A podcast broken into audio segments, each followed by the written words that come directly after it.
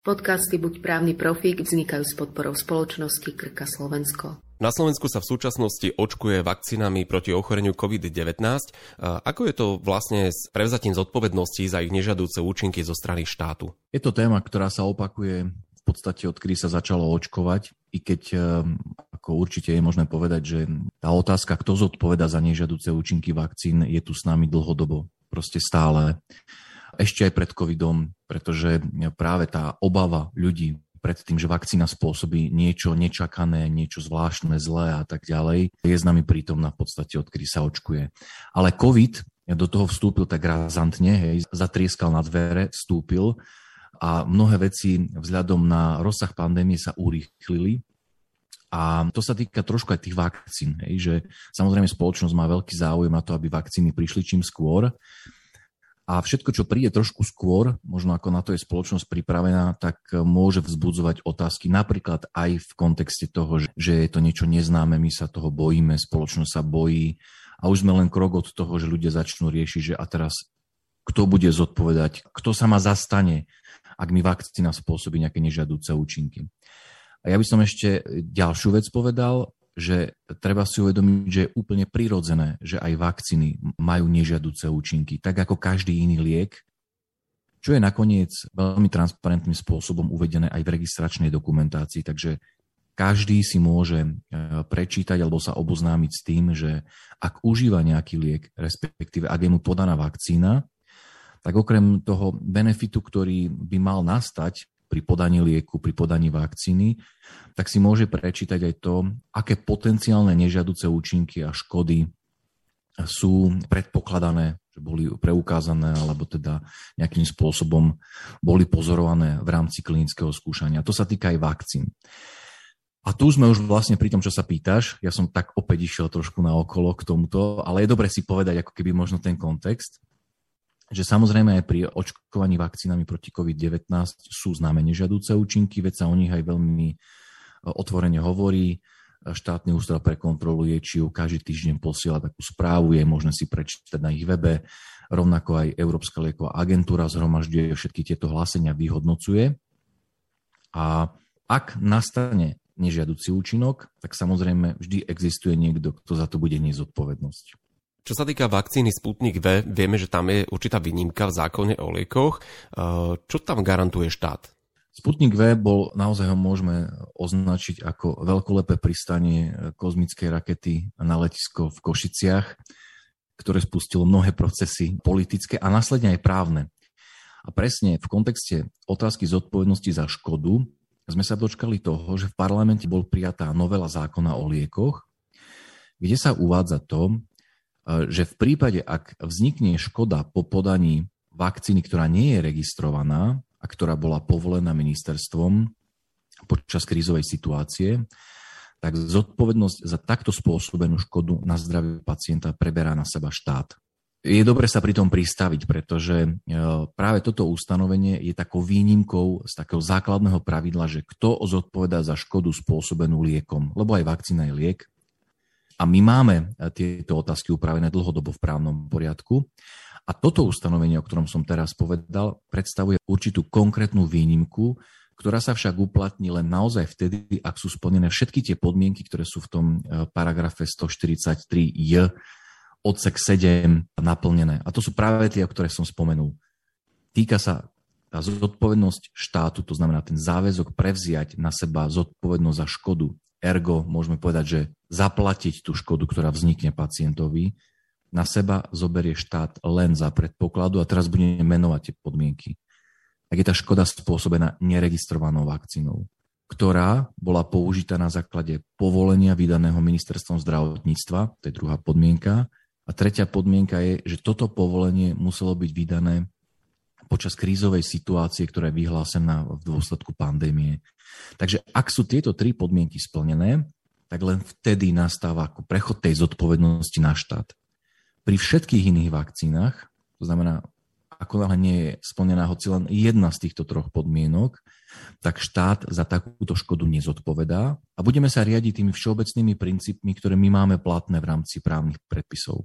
Je možné dokázať uh, tie spôsobenie škody na zdravotnom stave pacienta? Akým spôsobom to prebieha? Je to otázka vysoko odborná a má e, výsostne medicínsky rozmer. To znamená, my právnici v tomto prípade ako keby len tak usmerňujeme alebo teda stanovujeme nejaké tie mantinely, čo nás zaujíma pre prípad preukázania zodpovednosti za škodu. Či v prípade, ak by sme zastupovali poskytovateľa zdravotnej starostlivosti, ktorý podal očkovaciu látku a tá podľa tvrdenia pacienta spôsobila škodu, ale rovnako aj v prípade, ak by sme zastupovali pacienta, je, že tie pravidlá sú tam v podstate rovnaké, len vždy záleží od toho, na ktorej strane ty poskytuješ tú právnu pomoc, ako budeš takticky usmerňovať priebeh toho konania. Ale to, či naozaj očkovacia látka spôsobila škodu na zdraví, že tam je naozaj medzi tým príčina súvislosť, že bez podania očkovacie látky by tá škoda nenastala, lebo tak by to malo byť ako keby postavené tá otázka tak toto je naozaj otázka znalecká. K tomu sa právnik, ani sudca, ani prokurátor, ani nikto s právnickým vzdelaním fundovane vyjadriť nevie. A preto si my vždy prizývame takýchto typoch konaní znalca, ktorý tieto otázky zodpoveda e, z odborného pohľadu. Je možné povedať, že lekári by mali byť o to zvlášť e, opatrní pri podávaní e, vakcíny Sputnik V, ako pri iných vakcínach, alebo je to úplne jedno, že teraz mám na mysli to samotné podanie zo strany lekára, že ak by tam pochybil, či má na to vplyv to, že čo štát garantuje? Tak tu je treba rozlišovať e, tie typy zodpovednosti. Pretože my sa teraz rozprávame o zodpovednosti za škodu, ktorá bola spôsobená povahou vlastnosťami tej látky. Ale keby tá škoda bola spôsobená tým, že lekár podal očkovaciu látku nesprávne, non lege artis, a tým spôsobil škodu, napríklad, neviem, použil nesterilnú ihlu, vznikla tam infekcia, alebo nevyhodnotil, dajme tomu, nejaké kontraindikácie, ktoré objektívne boli známe v tom čase, jednak z odborného pohľadu, z pohľadu e, toho, ako tá očkovacia látka funguje, aký má mechanizmus pôsobenia a tak ďalej, v kontexte pacientovho zdravia, lebo sú známe kontraindikácie, kedy sa neodporúča podávať očkovacia látka. A keby to lekár e, podcenil, pričom to mohol vedieť v danom čase, tak takéto konanie by bolo non lege artis. On v takomto prípade postupoval eh, v rozpore eh, s tou od, správnou odbornou praxou.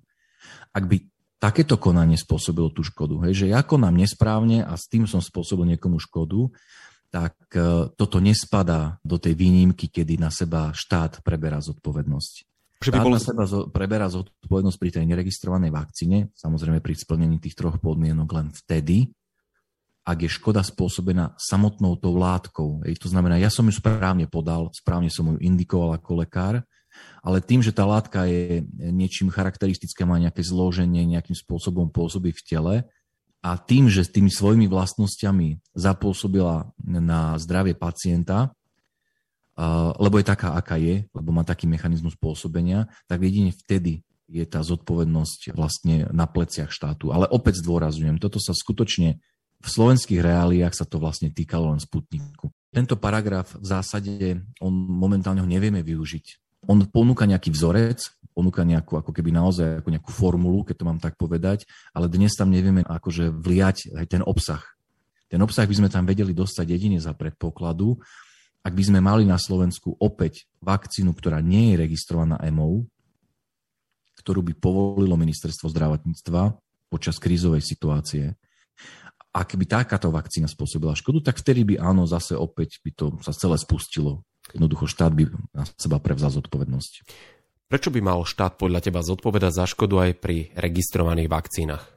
Ja si osobne myslím, že to, čím my prechádzame, je tak významná a nová situácia, ktorá úplne prirodzene a legitímne akceleruje určité také tie veci, ktoré sa v spoločnosti riešia. Pretože otázka zodpovednosti štátu pri vakcinácii, napríklad pri vakcinácii, ktorá sa realizuje podľa veku, to je to tzv. povinné očkovanie, ktoré sa týka v prevažnej miere detí.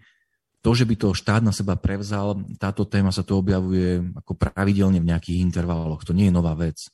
Ale tým, že prišiel COVID, tak aj táto otázka veľmi tak sa urýchlila, hej, že zrazu čelíme tomu, že nemôžeme to úplne odkladať, pretože tá obava lekára respektíve aby sme boli úplne konkrétni, samozrejme za tú škodu, ktorá je spôsobená vakcínou, nezodpoveda lekár, ktorý vpíchol očkovaciu látku. Za to zodpoveda e, poskytovateľ zdravotnej starostlivosti, to znamená buď ambulancia, alebo ústavné zdravotnícke zariadenie, tam, kde očkovacia látka bola podaná. Ale tým, že samozrejme lekári a poskytovateľia majú obavu z toho, že budú čeliť nejakým žalobám, že nikto zatiaľ nevie ako keby odhadnúť, že ak by sa niečo také udialo, aké vysoké odškodné môže byť e, vlastne požadované. A to všetko vytvára určitú takú neistotu. Ak na jednej strane my vidíme, že tá neistota u lekárov je a je ako úplne pochopiteľná, pretože oni to cítia na seba, ten tlak. Keď ti prídu pred okna protestovať ľudia a ty ešte na pozadí niekde máš, čítaš na sociálnych sieťach, že budeš zodpovedať za škodu, ktorá vznikne podaním očkovacie látky, no tak čo sa deje asi v hlave, alebo čo sa deje vnútri toho lekára? No prirodzene máš obavu.